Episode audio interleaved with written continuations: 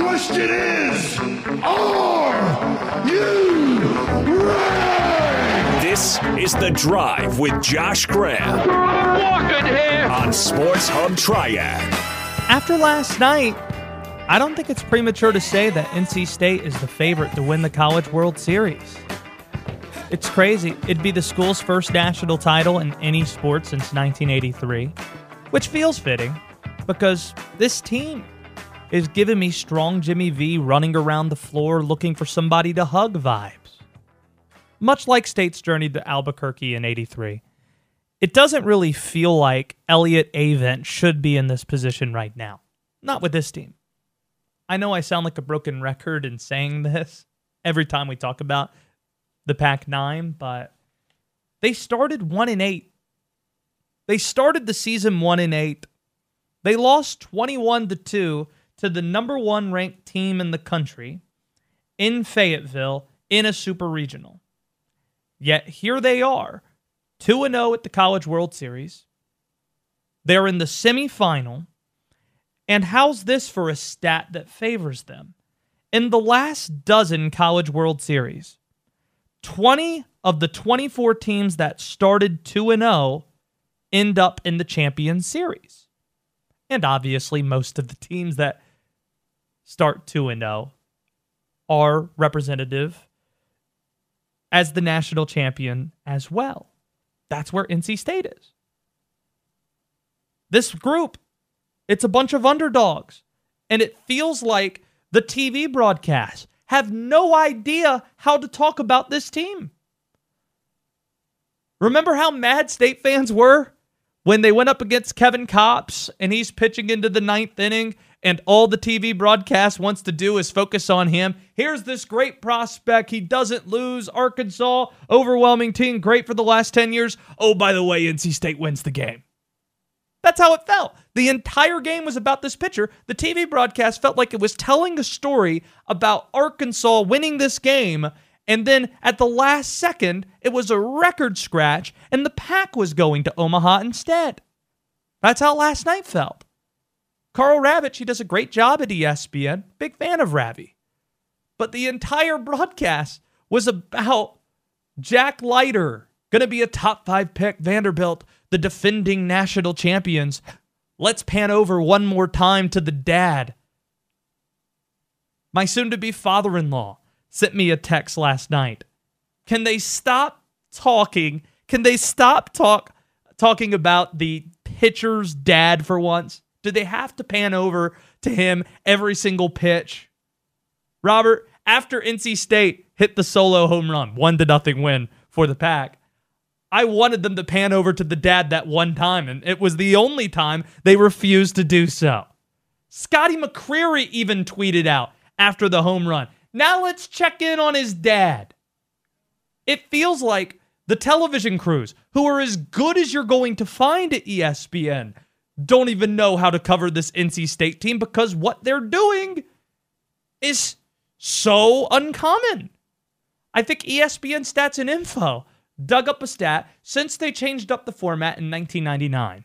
NC State is the only team to beat the defending champ and the tournament's overall number one seed in the same tournament. This is a magical run. State is toppling giants, just like the 83 team did. In 83, State had to beat Ralph Sampson twice. In 21, it was Arkansas and Fayetteville. In 83, it was Hakeem and Clyde and Phi Gamma Slamma. In 21, it's Jack Leiter and the defending champion Vanderbilt Commodores. 15 Ks for Leiter and a loss. Kopps and Leiter going into this season, or excuse me, going into the postseason, 22 and 3 on the season, 0 and 2 against NC State. This is unbelievable. They're in the final four now. One win away from the championship series. They can do this. They're no longer the underdogs. So, Pack fans, how you feeling right now? 336 777 1600, the number. On Twitter, at WSJS Sports. I'm getting 1983 vibes from this Pack 9 baseball team. And it's a heck of a lot of fun to watch. The next time we'll see them is on Friday. They will face either Vanderbilt or Stanford again.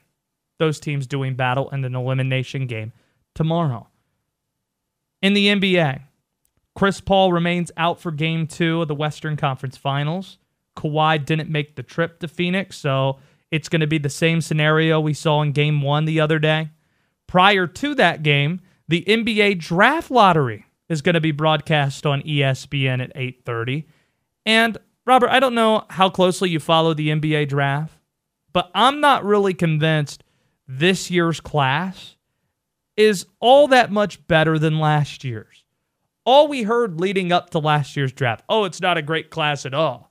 But then when we watched the players actually play, despite the fact they didn't have summer league and didn't have training camp and didn't really have a conventional G League season, LaMelo Ball was awesome.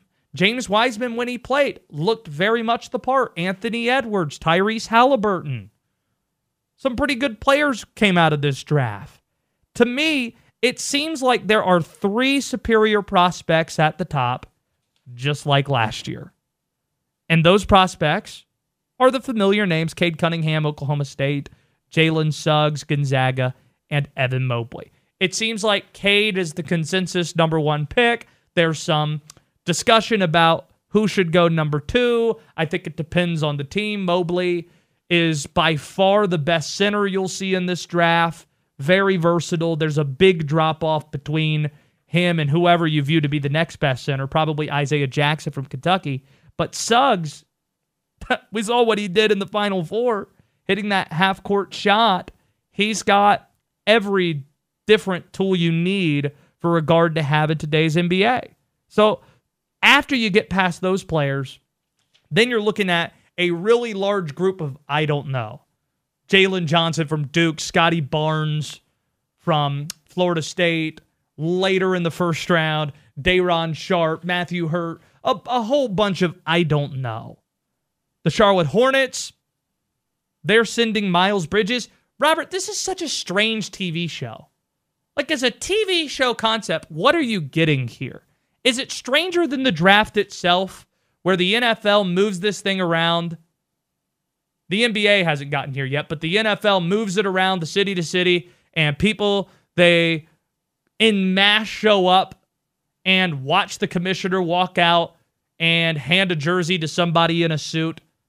Like, I know there's more to the draft than that. You and I both love the draft, but as a viewing spectacle, it is kind of a strange deal, isn't it? It's a strange event to watch in person. Like if an alien dropped in or somebody from another country popped in and didn't know anything about football, that'd be a very strange thing to see, yes?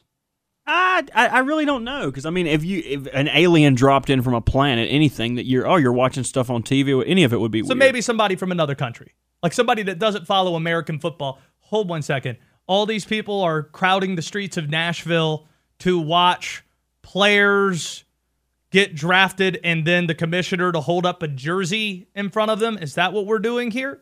I, I don't know. I don't find it weird because there is anticipation, there is like expectation, so those can either rise or fall depending on how the show goes. I don't think I'm it's asking, that weird. I'm asking the wrong person. I know how much you love the draft, but um, when it comes to the lottery itself, though, you got all these representatives. This doesn't seem like an efficient way to do this at all.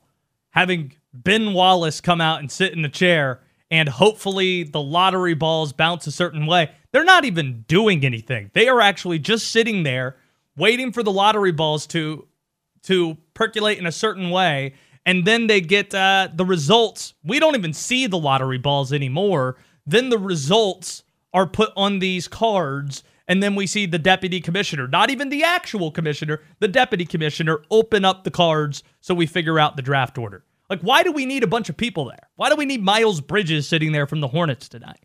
It's a strange spectacle. But then again, kind of like with the draft, I love it. I love it as a TV show. I love seeing what the reactions of these executives are. The ones that spent all year tanking just to get a 14% chance at the number one pick. I'm looking at you, Houston Rockets. I'm looking at you, Orlando Magic. You get to see the execs that spent this entire year tanking so they could get one of these players, only to potentially not draft in the top three.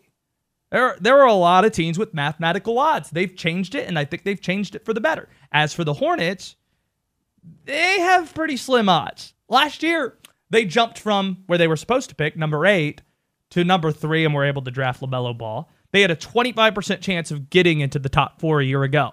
This year, it's an 8.5% chance. 8.5% chance. There's an 85% chance that they're going to be drafting 11th.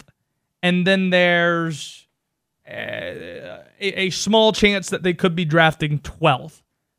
So it's going to be 11, 12, or a top four pick. There is a 0% chance, a literal 0% ch- chance they could draft 5, 6, 7, 8, 9, 10. Why? Because that's how the lottery works. So the Hornets, they have slim odds, but they do have odds, and thus we will watch later on tonight. If you're a Hornets fan, if the Hornets name is not called either 13th, 12th, or 11th, then you know they have a top four pick. And they would have hit the jackpot in the NBA lottery later on. That's going to start again at 8:30 with Suns Clippers game two beginning at nine o'clock. Hayes Permar is going to join us at the bottom of the hour. We'll play Skip or Plays with Hayes coming up. An amazing example here of progress that I think is okay to acknowledge. And this week as a whole, an amazing week of progress. And it might not even be finished yet. I'll explain what I mean next on the drive. Yeah, he's weird. Yeah, I get it. The Drive with Josh Graham on WSJS Sports.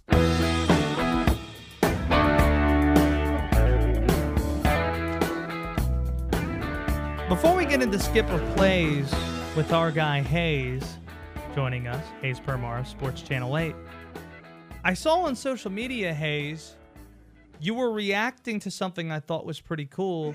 A bunch of ties between the state of North Carolina and big time hip hop acts and hip hop producers. We actually had 9th Wonder on the show a few weeks ago, who's a big Duke fan from Winston-Salem.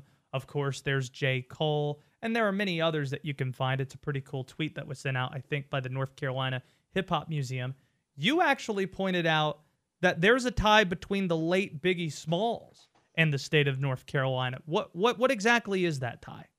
Uh, yeah, Josh. First of all, good to be with you and Robert as always. I came across this a couple weeks ago when somebody, re- like, uh, oddly enough, had sent a uh, um, like a Google image, Google Maps image. You know, you can kind of uh, identify. It's like basically an aerial shot of anywhere in the world, and and it was like, does anybody know who used to live in this house? And it was a random, you know, house in Raleigh, a nondescript place on the uh, sort of southwest side of town. And the answers were Notorious B.I.G. And I had never heard of this before. And and fortunately, in the same thread or, or, or comments or whatever, people were throwing links to some stuff.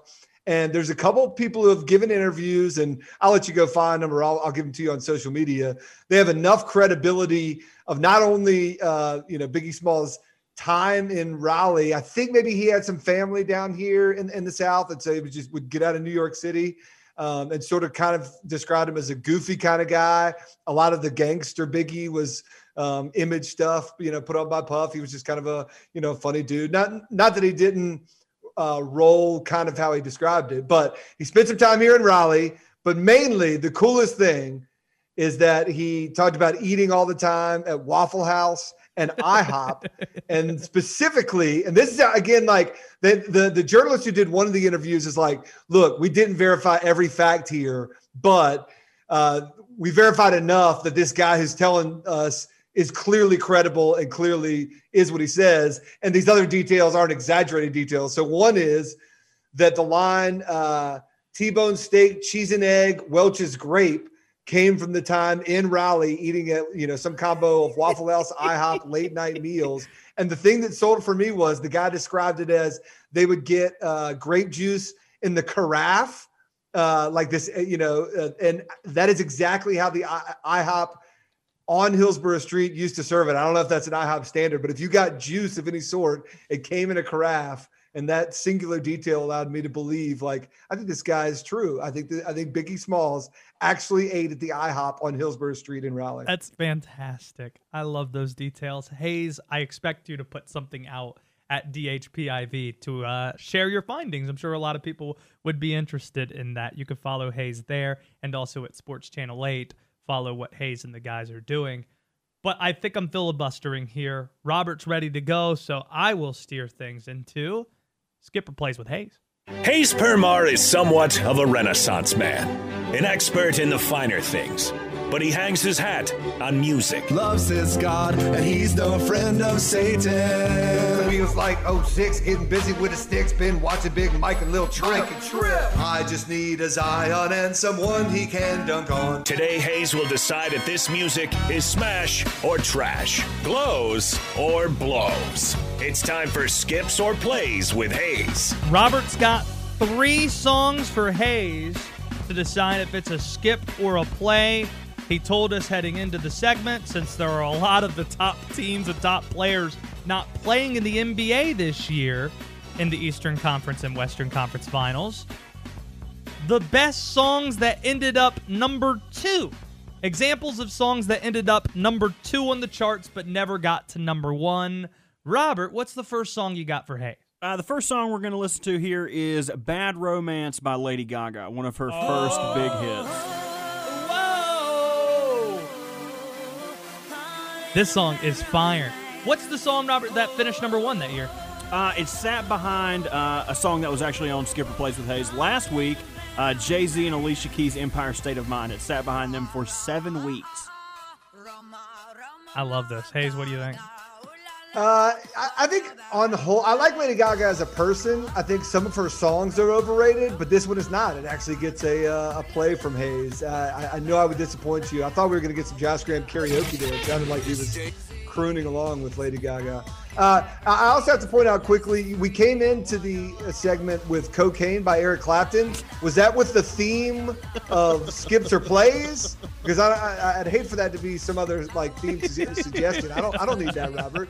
Was that a number two song that didn't make number one? Is that the- what that was? That's not to my knowledge. I don't know where it ended up on the chart. Would you give that one a skipper play as well?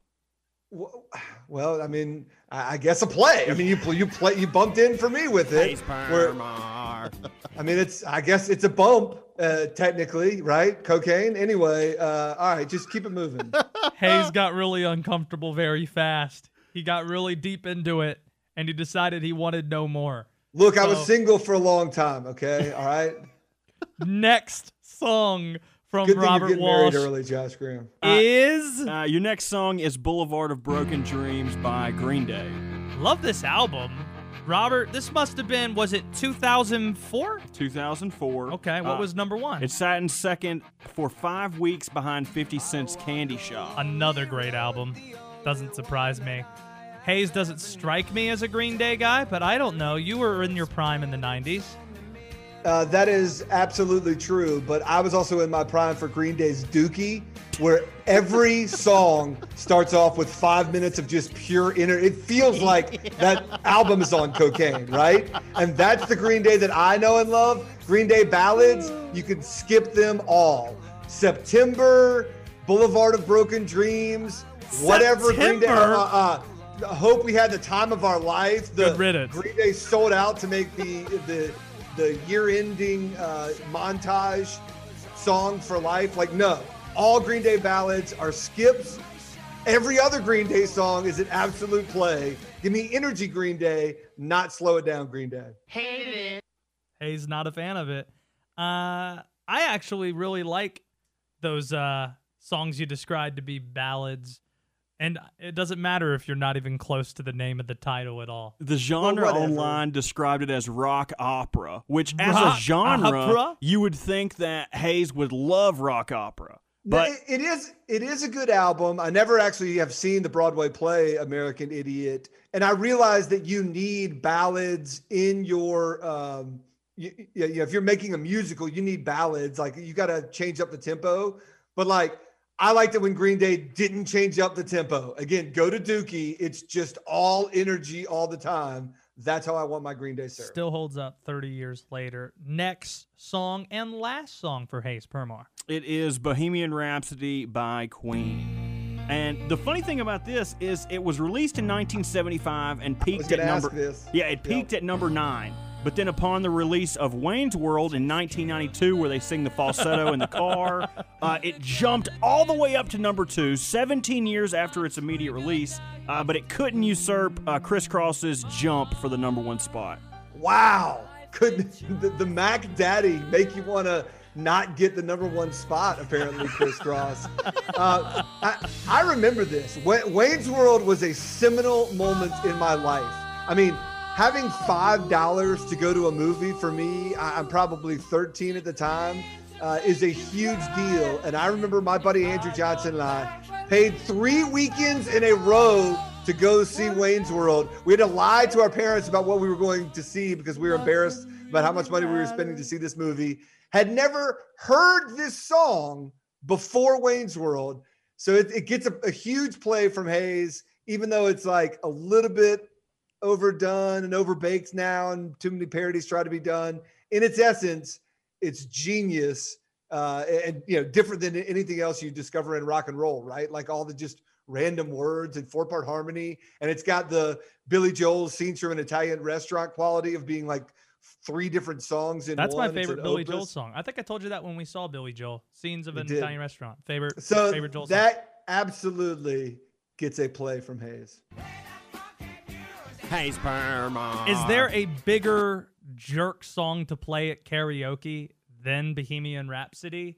Or is that actually I saw someone try scenes from an Italian restaurant, which was an awkward eight minutes just to sit there for, but American Pie, Freebird. Yeah, oh, anything that's long is a slap in the face really to all is. the karaoke goers. It really is, but also nobody can do Bohemian Rhapsody justice. Nobody. I mean, it, yeah, if you're gonna do it, bring your crew and do it, right? Like if you nail it, I want to see it. But anything short of that, get out of here. Yeah, g- g- take your two and a half minutes like everybody else, and then exit the stage. We don't need that. I'll tell you what Hayes's go-to move is when he sings karaoke. First time we went out, this is Greenville, America. Hayes might have actually been in a suit for some reason. I can't remember. anyway, he he just decides I'm gonna sing Sinatra and I'm gonna walk around the room. That's Perfect. Hayes' move. I think it was "Luck Be a Lady." Hayes just roaming around was. to He had ladies of the night. Eaten out of the palm of his hand. There were ladies of the night there, or were there ladies at night? Because those are two completely different things. In Greenville, they're all ladies of the night. If you Uh, say the- I will say the, the, the number two song that for me I could not believe was not number one is "Material Girl" by Madonna. Like that screams number one hit to me as somebody who like grew up in the '80s. Uh, but but to tie it in all full, full circle, Josh Graham, Notorious B.I.G. One more chance, languished at never two, never made it to number one. Wow, Hayes, let's see what NC State does on Friday. Friday at two o'clock. State gonna be in action.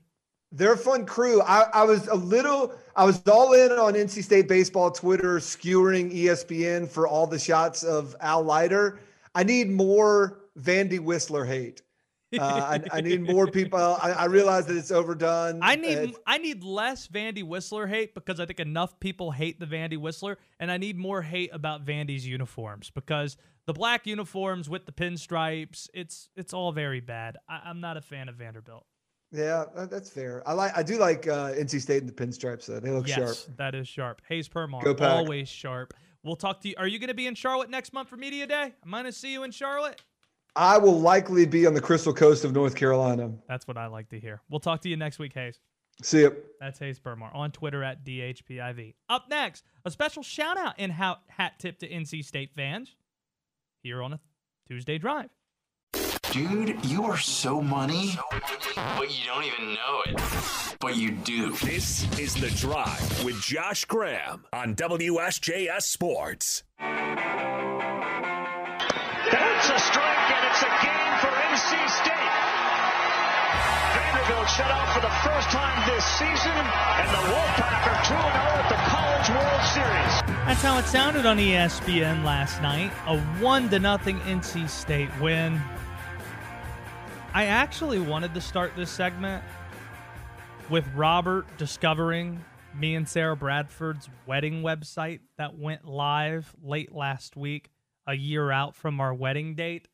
Perhaps we could get to that in a few minutes because I'm genuinely interested with what Robert has discovered. But uh, a shout out to NC State fans.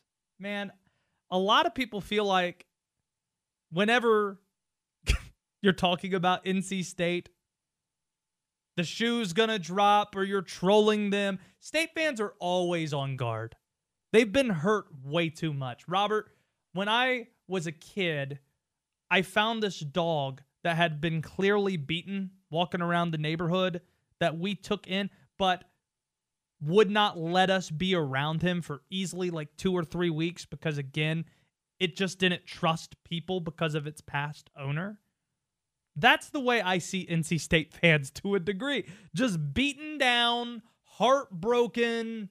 Anytime you, you get hope, it's just stifled instantly. So you're always on guard. There's some Napoleon complex there that's very, re- very real that has you lashing out at announcers, that has you, you know, firing off at referees more than most fan bases would. So I am sympathetic to NC State fans. Wolfpack fans, I think they deserve what's happening right now with this college baseball team more than any other college fan base I can think of. If there's another college fan base I am not thinking of in this moment that you think might fit this better, well, give me a call 336 777 1600 or on Twitter at WSJS Sports because for me, what I've observed, no fan base has suffered this long without a big payoff. Now, this is the big distinguishing point here. It's different to be irrelevant for a long period of time, to be just a terrible program that nobody cares about because you've never been any good, fans are just apathetic towards you, than being good enough to compete but always falling short. One of my favorite quotes, I may have said this before, is Heywood Broun 100 years ago, one of the greatest sports writers ever. He covered a boxing a boxing match where both guys were going head to head, blow for blow, and he wrote the line The most agonizing thing in life is not to lose, but to come close to winning. That's the most agonizing thing. And nobody who's nobody in college sports, at least around here, has mastered that art more than NC State. The art of coming close to winning, but seldom winning. Think of all the great players they've had. Bradley Chubb, a top five pick. Philip Rivers, a top five pick. Mario Williams, the number one overall pick. That's football, baseball, Trea Turner, Carlos Rodon. A lot of talent on this year's team. A lot of great players. Russell Wilson fits into that category for baseball, too. Men's basketball, Julius Hodge, CJ Leslie, Dennis Smith Jr. A lot of talent NC State's had. Despite all that, no ACC championships since 1991. No national championship since 1983, but no ACC titles in football, men's basketball, or baseball since 1991. And the heartbreaks, they've been memorable, they've been epic. And football, I'm sure state fans remember it clear as day. A chance to go to your first ACC championship game in football since 1978 or 79. You're in Maryland, you're in College Park, you're supposed to win the game, and you're thinking you're going to rally from behind, you're going to get a first down here to keep a drive alive. It looks like with the yellow line, Robert, that they always tell you is unofficial, but you still think is official. That NC State clearly has the first down, but the yellow line was in the wrong place. And it turned out they did not have the first down. State fans still talk about that game. St. Louis, men's basketball. You're facing the Billikens. You miss a million free throws in the second half in overtime. It's the last game that TJ Warren ever played in the Wolfpack uniform. You lose in the NCAA tournament. That one stands out. Baseball, the Trea Turner game against UCLA. It looks like it's a clear home run. It stopped at the track. If it was Rosenblatt Stadium, that's an easy home run, but this is one of the first early years of in Omaha, the park being TD Ameritrade, not Rosenblatt Stadium. The heartbreaks, they're memorable, they're epic. There aren't a lot of great success stories for men's basketball, baseball, and football. So, shout out to the NC State fans. They deserve this more than any other college fan base I can think about. So, I'm happy for them. And I really do hope they get to the national championship series. And who knows, they might be the one holding up the trophy at the end. That would be a wonderful scene a week from now. But Robert, I've stalled long enough. Sarah Bradford just texted me. Make sure you tell Robert that the website was updated as l- late as last night. So, if there's anything that you saw last night, it might have been changed. She seems nervous about what you're about to say here. What do you, what have you found on the wedding website? Well, if she's nervous, it's all your fault because you're the one who asked me to do this. Uh, I looked at it today, so it should be the most Well, I updated just want version. I just want you to come to the wedding and get to know everybody. Like you're coming to the wedding, right? Yes, for the hundredth time, I'm coming to And the just wedding. just making sure you're coming and you know you have any when, when you send me something in the mail the that thing. says RSVP, I will send it back and say yes, I am coming and I'm bringing my girlfriend. I I just want you to be uh, excited about it. That's all. That's not my wedding. It's your wedding. I Oh, I want you to practice dancing. All right. Anyway, here's what I looked at at your website. Uh, why don't that you have a our story from your perspective? Sarah Bradford did a beautiful write up of your relationship and how you met and how it grew. And I feel like you don't want to be outdone, and you know that you can't outshine that beautiful work of art that she put up there. That's it. Well, you've got to. So I can comparatively be like, Josh wrote a terrible perspective of this love. Sarah Bradford's is the one that needs to be at the beginning of the book when y'all has a book of love or whatever. But you still need to write a perspective from your side. So then her friends and whatnot can read it and be like, oh, this guy said nice things. But the fact that she's saying all these great things, I think it allows room for imagination. And since it's a wedding website, I think you're always imagining the best in people. That's why it's great to meet people at weddings because everybody's happy. This is great. We're drinking. It's free and it's fun. And I want to do that one day. Yeah. So when you're reading a wedding website, I think you're kind of in that state of mind. I don't think anybody's reading a wedding website in a bad mood unless they're super jealous. No. Why would they be reading in a bad mood? Uh, I, I just want your perspective because you're not going to tell it the same way she did. Uh, my second question: uh, Why are there childcare options on the website? How many are kids going to be permitted at this wedding? Because I have an Ashley Schaefer approach to kids at weddings and uh, I would like the Ashley Schaefer. Let them watch.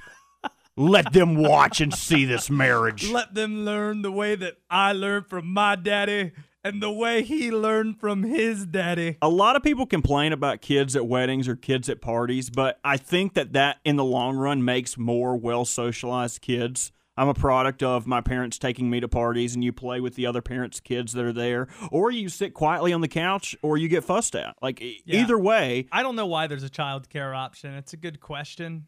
Uh, I think it's to be polite.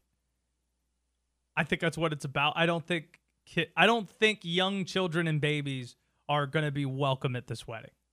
let them watch. Let them Uh, watch Ashley Schaefer. Uh, eventually, I want everyone that's associated with this wedding to have a bio, like all the way down to the bartenders. Like, hey, the man mixing your drinks is X, like whatever his name is. The ring bearers, they need a bio. The confetti sweepers, they need a bio. Like the flower girl, she needs a bio. By the end of this, everyone, I, I'm sure, even the people that are attending this wedding, I need a baseball card for everybody that's coming. I need to know the highlights. Have you seen Darren Vought's business card? I, it, it looks just like a baseball card. It is a It's baseball fantastic. card. It's unbelievable. You're right. I would love a baseball card. What stats would be on the back of your baseball card?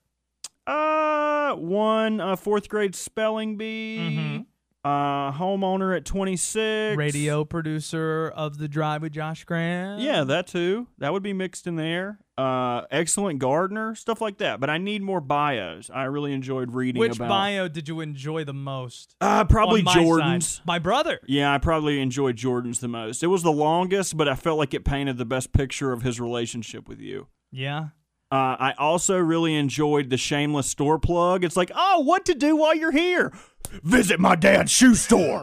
That's the first thing on the list. I actually got some shoes from that store on that I'm wearing today for the first time. Really excited about that. so I appreciated the shameless store plug. And Oh uh, man, that's a flex. I don't know if it's a plug. I think it's just a flex. Hey yo, we got a shoe store. You can visit that. also, what the hell's up with no Ubers, Lyfts, or taxis? Like well, this is a small town. like friend. well okay that's fine arcadia has ubers like where i'm from like ha- so who's getting the drunk people to the hotel who's getting the drunk people to the marriott are we gonna have like I think- horses I think carriages the- like the little things that people run around with like in china or downtown la ri- uh, rickshaws or is somebody gonna rickshaw me to my hotel room as i'm yuking off the side of it Well, how about this? The hotels are actually at the venue, Robert. Boom. Problem Hmm. solved. How about that? i want a rickshaw You want a rickshaw? i want a rickshaw home When's the last time you said the word rickshaw? it's been a minute probably in my text to speak in google at some point when i was at a bar like ah what are those related, things called Related question. When's the last time you've been in an Uber or a Lyft? Because for me, that's definitely pre pandemic. Uh, I went when last time I went to Orlando. We rode in an Uber. Which was when? Um, two months ago. I think it was April, maybe. April. Okay. I, I just feel like that Uber and uh and Lyft might be hit pretty hard by COVID. Well, the good thing about Uber is they really didn't have a lot of overhead. Like they didn't own the cars, they didn't own the employees. Like the employees only got paid when they worked. So it was really like we're just not making money right now. And Uber as a company hasn't been in the red, but now they're they're a publicly traded company. You got to expect that these rides are going to cost more, the surcharges are going to cost more, especially with the lack of drivers and Mm. lack of cars. Anything else from the website? Um, no, I think that's it. I think that covered most of my questions. Does it make you more excited to be at the wedding? oh yeah, after reading everybody's uh, bios and stuff, for sure. Yeah, you get to know people. That's good. Really exciting stuff. So we're less than a year out from that wedding. Robert Walsh, I'm excited. NC State, 2 o'clock on Friday, going to be in action against Vanderbilt or Stanford. Got basketball tonight. You got the NBA draft lottery tonight. Oh, and we've got Virginia baseball. Virginia baseball going to be uh, in the winners bracket, trying to go 2 0 like NC State against Mississippi State. That's I did get right a call WSJS Sports. uh, in the first segment, uh, letting wanted me to let you know that NC State is not the only ACC team. You could highlight Virginia a little bit more. I'm not saying Was it was that- Sarah Bradford's dad. I'm not saying that. I'm just that saying him? someone called and said that. I gotcha. Yeah, we we're excited. We're gonna have the game on later on today. Virginia uh, face of Mississippi State. How cool would that be if it was Virginia and NC State and all ACC championship series? Because as I said, last dozen years, twenty of the twenty-four teams that start two and zero at the College World Series end up ended up in the championship series. So if Virginia wins tonight, they're in that category too. You are listening to WSJS Winston-Salem and Greensboro, WPCM Burlington, WMFR High Point. Those signals make up WSJS Sports. You know who this is? You're on the drive with Josh Graham on WSJS Sports.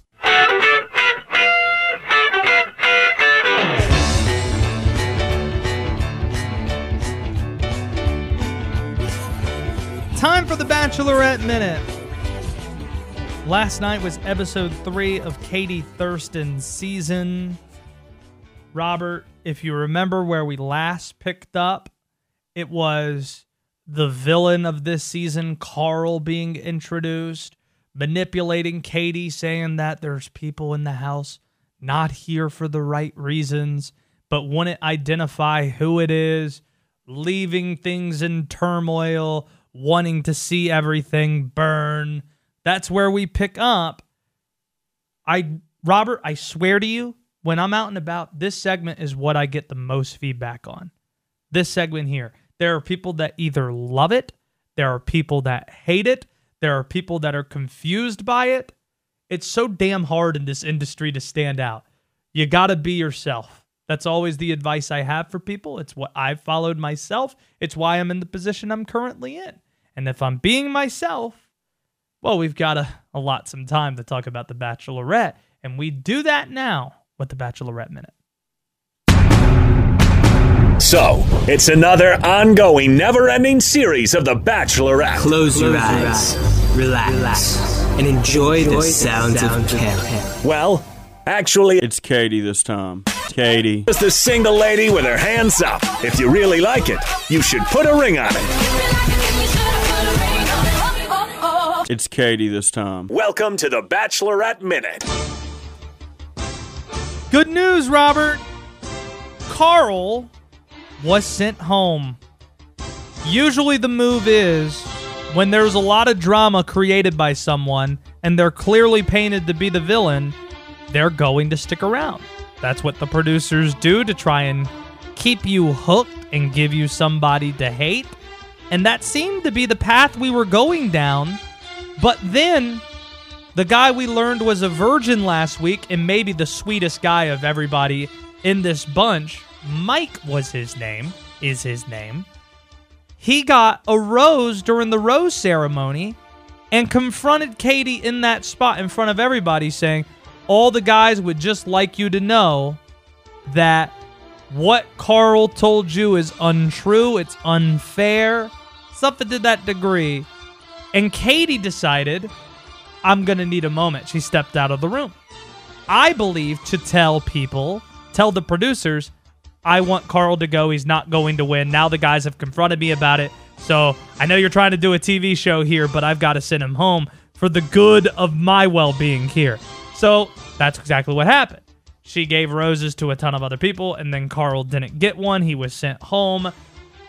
And it's just been a dismissal of some of the drama, which, as somebody who tries to avoid drama in his own life at every turn, I happen to appreciate. Then you had a group date, Robert, where you had a massive group of guys together. Usually you do something fun, but this is the final season where everything was recorded in lockdown and in quarantine in New Mexico. So they had to do things that were not really as imag- uh, imaginative as going to a scenic location and tropical beaches and things like that.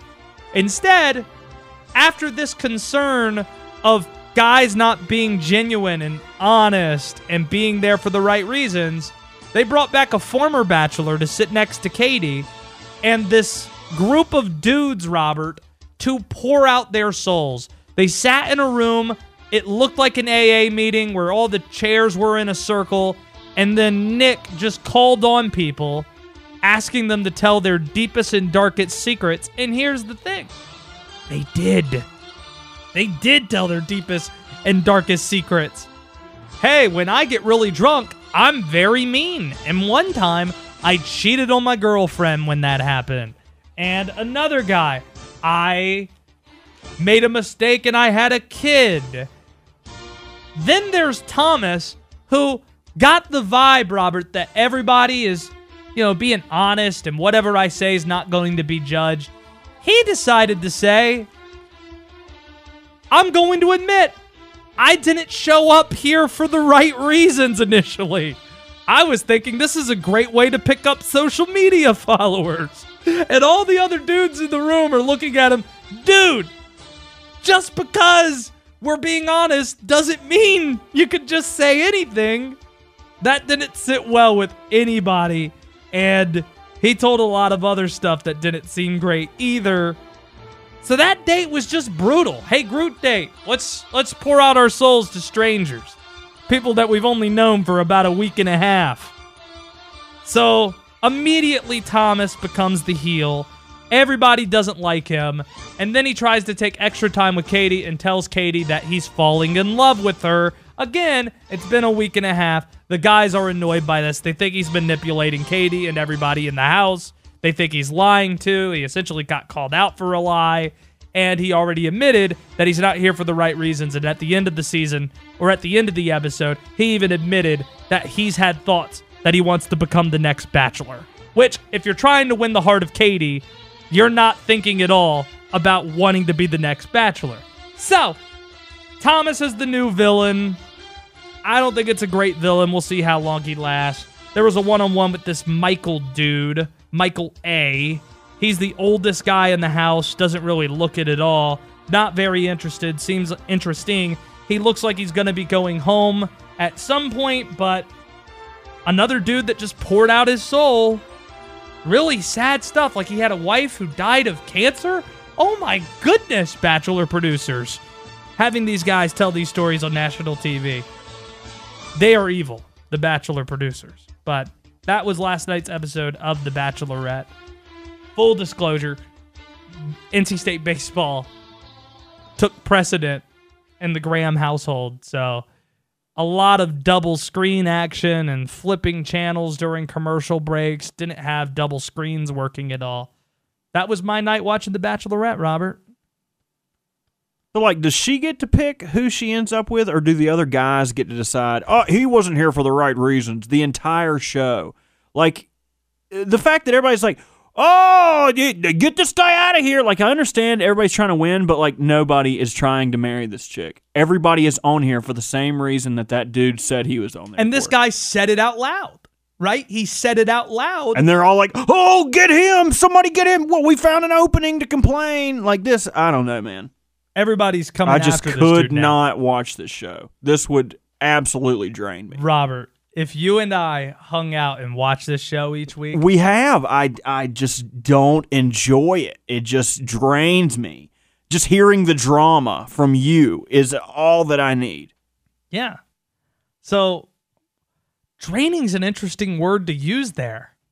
What drains you about The Bachelorette? To even keep up with this or follow the story that these producers are trying to give you. Yeah, I've got a lot of notes here. Like that's rough. I, I don't want to pay attention to that. I'd rather watch like Bernie the Bernie Mac show or something. Like no way. Oh, I watched uh, the Bo Burnham special for a second time. You're not allowed to come back on it, by the way.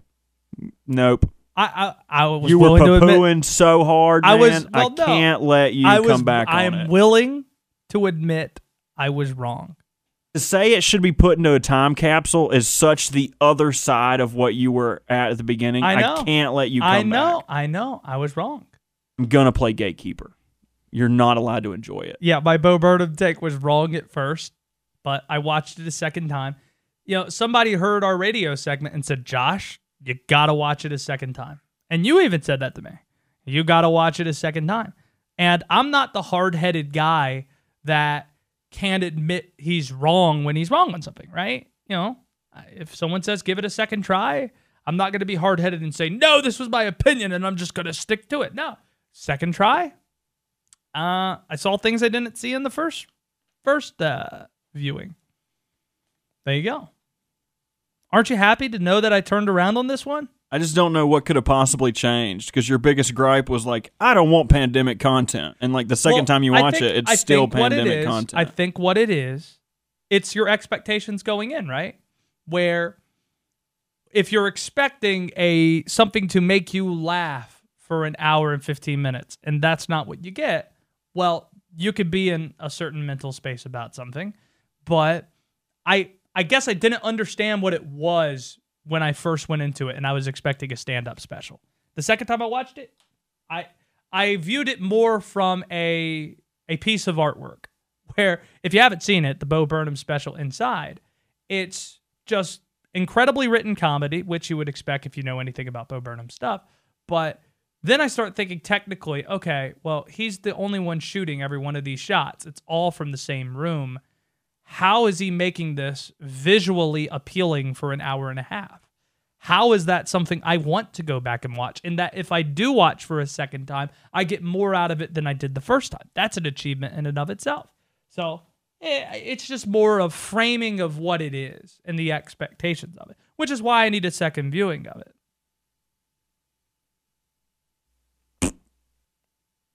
Very good. You're on the drive with Josh Graham Buckle up, because the ride just gets wilder. And now on WSJS Sports.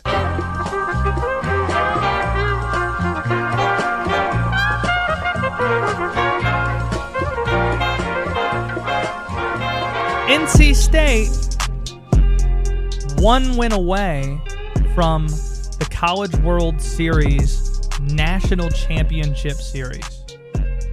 Pretty excited to see what the Pack are going to do later on this week. Friday, 2 o'clock, after the win 1 to nothing yesterday against Vanderbilt. Now being joined by former Big League All Star, I think I can say long time Wake Forest color commentator as well for football, Lary Sorensen, who once upon a time was calling games for ESPN for the College World Series. So I'll put it to you. You've seen your fair share of champs. Could you see this NC State team finishing the job, or is that still premature? Oh, Josh, I think absolutely we could see them uh, finishing the job because they can do a number of different things. And the thing that they do really well, they play defense. They throw strikes and they play defense, which will always keep you in the game. They've got some home run pop too, which will show up. But, you know, speed, defense, and if you get some good pitching to go with it, you're always going to be competitive. I love their makeup. Did you get enough Al Leiter on the broadcast last night? you know, he was dominant, wasn't he? He struck out a boatload of guys.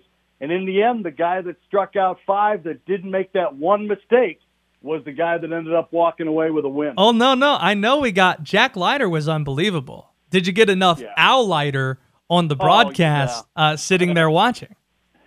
Yeah, well, Al's a friend, so we'll be we'll be kind. And Al was a terrific pitcher in his own right. But yeah, they did. Uh, I don't I don't remember quite as many focuses on a parent in the stands as we might have gotten last night.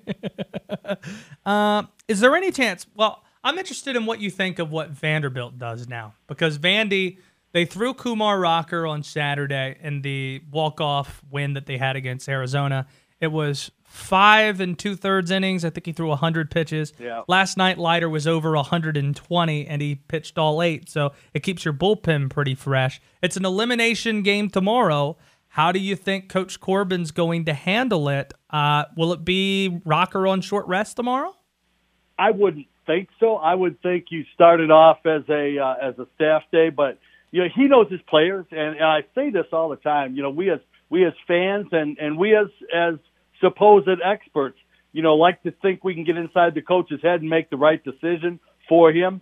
He knows better than anybody what his players are capable of, how they come back. You know, Rocker might be a guy that needs five days full rest or six days rest and and Corbin certainly and Scott Brown is a great pitching coach, so they've got a much better idea about that than we do. So I would think that they would make it a staff day because there's some awfully good arms in their bullpen as well. Yeah, and if it you're wasn't it wasn't just a two man staff.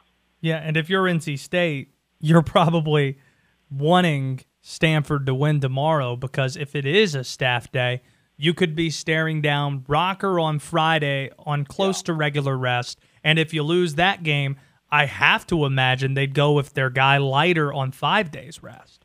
Yeah, absolutely. That you come back with Leiter, and anytime you've got that one-two punch coming at you in a row, um, you don't feel really good about your chances. Obviously, we're talking about two of the top ten players taken in this year's amateur draft. So, um, but it's you know, it the funny thing about Omaha, and Joaquin Andujar said the one thing about baseball you never know is you just never know. you know, and it does funny things to funny people. You find unlikely heroes. You find the guy that steps up out of the bullpen and they say, okay, if this guy can give us three outs, then we can go to the next guy. And that guy ends up giving you five innings because he stepped up into the moment and got outside of himself and just had a great day for you. Much like Sam Highfield did. I mean, Sam Highfield was unbelievable. And I got to tell you this story because I think you'd appreciate it, Josh. Uh, Wake Forest lost two out of three to North Carolina State when they came in. They played great defense against us. But in the opening game on Friday night, Highfield got hit in the face by a pitch, right? Or by a ball that went up the middle. Yeah. He got hit by a line drive up the middle, stayed in the game, and then Wake Forest started to catch up to him. So he dropped down sidearm to start throwing out of that slot and got a couple more innings. So the next morning, I was talking to Elliott Avent by the fence in the outfield, and I said, "Man, that kid was just amazing. This, that, and the other." And he said, "Highfield, get over here." And he brings him over and he says, "Highfield," he says, "This guy played ten years in the big leagues, and he wants to know how big your uh, your intestinal fortitudes are. We'll call them, but he wants to know how big your intestinal fort, and that's not the word he used." And you know, the kid just blushed until all get out. But it's a team that's really got some amazing chemistry going. They've got a real feel for themselves and a camaraderie going right now, and they are on some kind of a roll. So I, I'm high on North Carolina State. When you're in Omaha for a week and a half, two weeks, NC State hoping to be there for a while, what's there to do after you've been there for about four or five days? Well, there used to be a great zoo right outside the old park at uh, Rosenblatt Stadium, and I'll tell you, I'm in my office with F5 Sports up in uh, Winston Salem, and I'm looking at a Diamonds Are Forever picture of the College World Series from 1991. Because if you look real closely, you see a little yellow smudge up in the uh, broadcast booth, and that's me standing up there with Mike Patrick broadcasting the game. So the College World Series, Josh, if you've never been there, get yourself out there. It'll, I guarantee you, it'll be a highlight of your life. If EC when ECU goes, we're hopeful. Well, hey, they're pretty good. That's what I'm saying. When ECU They're goes, I- I'll be in Omaha. That's the plan. Lary Sorensen's here, and I-, I wanted to bring you on because you do a lot of stuff with pitch logic that's very interesting, and I'm sure you have very interesting perspective as a big league picture. What's been going on in the majors and this discussion about, and I could hear the sigh in your voice, pretty much the same sigh that Frank Viola had last week when we were talking to him, now High Point Rockers pitching coach. You know, it, the rules went into effect this week. If anybody gets caught applying substances onto the ball, well, you're looking at a 10 day suspension with pay. I'm sure it's going to be a big issue with collective bargaining when we get into the offseason. But let's start here. Frank told me he was uh, more of a pine tar guy when he threw. When you pitched, what what were you using for grip on the ball? I was in the big leagues for two weeks, and a crafty old veteran who actually went to NC State, guy named Mike Caldwell, left-handed pitcher that they roomed me with, said, "Young fella, you might want to try a little bit of this stuff right here, and uh, and see how that works with your sinker." And I tried a little pine tar, and then I got to the mound and I grabbed some rosin, and I said, "Oh yeah, now I can really have good contact with the ball and feel like I'm in total command of what I'm trying to do here." And I never was without it again when I went to the mound. And I used to keep a little pine tar rag in my pocket. And uh, guys, you know, in St. Louis, I'd walk out to the mound in the middle of July, and it was 80, it was 95 degrees and 95 percent humidity, and I'd have my winter jacket, my heavy coat, and they'd say, and the clubhouse guy would say, "Well, why do you have your heavy coat out here?" And I said, "Because your spring coat doesn't have pockets in it. That's why." So I never went to the mound without a little bit of pine tar on my hand. Yeah, and I'm interested who you might be more frustrated with in this because the sense I get is the reason why baseball is enforcing this stronger, it's not just because of the low batting averages, it's because it seems pitchers are taking a mile when given an inch. Uh, and, you know, umpires, they never really wanted to enforce it so tightly unless it was something egregious, like Michael Pineda a few years ago had the pine tar on his neck when he was facing my Orioles and got tossed out of that game. Um, where where do you stand? Who are you more upset at? Major League Baseball wanting to maybe overreaching with its uh, protocols here and implying the mid-season, or the pitchers maybe going a bit too far with spider tack? I think the share needs to be blamed equally. First of all, I think it's ridiculous that they impose something brand new in the middle of the season. Uh, you know, I just I don't think that's right. You've got to you've got to phase your way into it a little bit and and try it a different way. Um, again, I was talking with Jim Kaat this morning um, and doing an interview with him, and he was talking about let's send the hitters up there without any pine tar, without any elbow pads, without any shoulder pads, without any knee guards. You know, let's equalize that situation a little bit, and and then talk about taking things away from the pitchers. Spider tack definitely makes a difference. I saw an example of it this weekend when some balls were thrown with it, and we were showing off our uh, Pitch Logic baseball. PitchLogic.com, by the way, got to throw that in. But our Pitch Logic baseball that measures the spin rates, and we had guys that were throwing three quarters speed of what they used to, that their spin rates were jumping up five and six hundred RPMs, which is you know a twenty five to thirty percent bump. Just because that stuff's so sticky, you can make the ball spin that much faster. Well, to stop it you real quick, to stop you real quick, I, and I want to talk about your pitch logic baseballs too. In doing so, with this question, with with the what you can monitor with your baseballs, are are you able in some type of measurable sense to look at what the biggest difference is between in a, in a consumable way for the audience to explain why spider tack is a bridge way too far for Major League Baseball? Yeah, absolutely. We measure with the pitch logic ball, we measure total spin, back spin, side spin, and rifle spin. And the total spin number is the one that's most measurable. So for a major league average fastball, you're at about 2,200 RPMs. For a major league curveball, you're at about 27 to 2800 RPMs. And what we're seeing is that guys that use the spider tack are jumping up to 2800 on their fastballs and getting into the 3000s with their breaking balls because the ball is so their hands get so sticky and they can make the ball spin that much faster by keeping contact with the ball longer and pulling harder off of it. Lary Sorensen with us here. PitchLogic.com. You can learn more about that there. Uh, since you do cover Wake Forest football with our guy Stan Cotton and Dave Gorin, we're a few months out from the start of that season. What do you view to be the primary storylines with Wake football going into this fall? Experience. The experience. You know, they've got 20 starters coming out of the 22 starters coming back, and that's going to increase your depth. Young guys that got some playing time last year are still going to be moving up into those backup roles, and they'll have more depth. And I think that's going to be a big difference. But experience all the way around. And, you know, I used to think experience was just another word for old age until I played with some people that I saw how they could cheat a half a step and gain leverage in different situations playing baseball. And the same thing happens in football. And in football, especially up front on the offensive line, if you gain the leverage by a couple of inches because you're a little bit smarter than you were the year before, it makes all the difference in the world getting your opponent just that much off balance. It's going to be a terrific year, man. I'm really looking forward to it. I'm excited. Stans is excited. I think. I think as I've as I've seen him in a while. as we talk about it a little bit, you know, he, he sometimes he's hard to get off the couch a little bit. Yeah. but he's he's pretty fired up. We still need to watch the outlaw Josey Wales. We're gonna do that this summer. Uh, he, I, I see it on all these streaming services, and I'm telling Stan, you know, you've built this movie up. It's your favorite Eastwood movie. I'm gonna watch it, and he says, no, no, no. We need to figure out a time for you to get out to the Radio Ranch so we can watch it. So one of these times we'll make that happen. Lary Sorensen. Well, I stay with them when I come into town on the weekend, so maybe we'll do it one night after an afternoon game. Let's go. All about that. Lary, it's good to hear from you. Enjoy the rest of the College World Series. I'm sure we'll uh, be chatting sometime soon.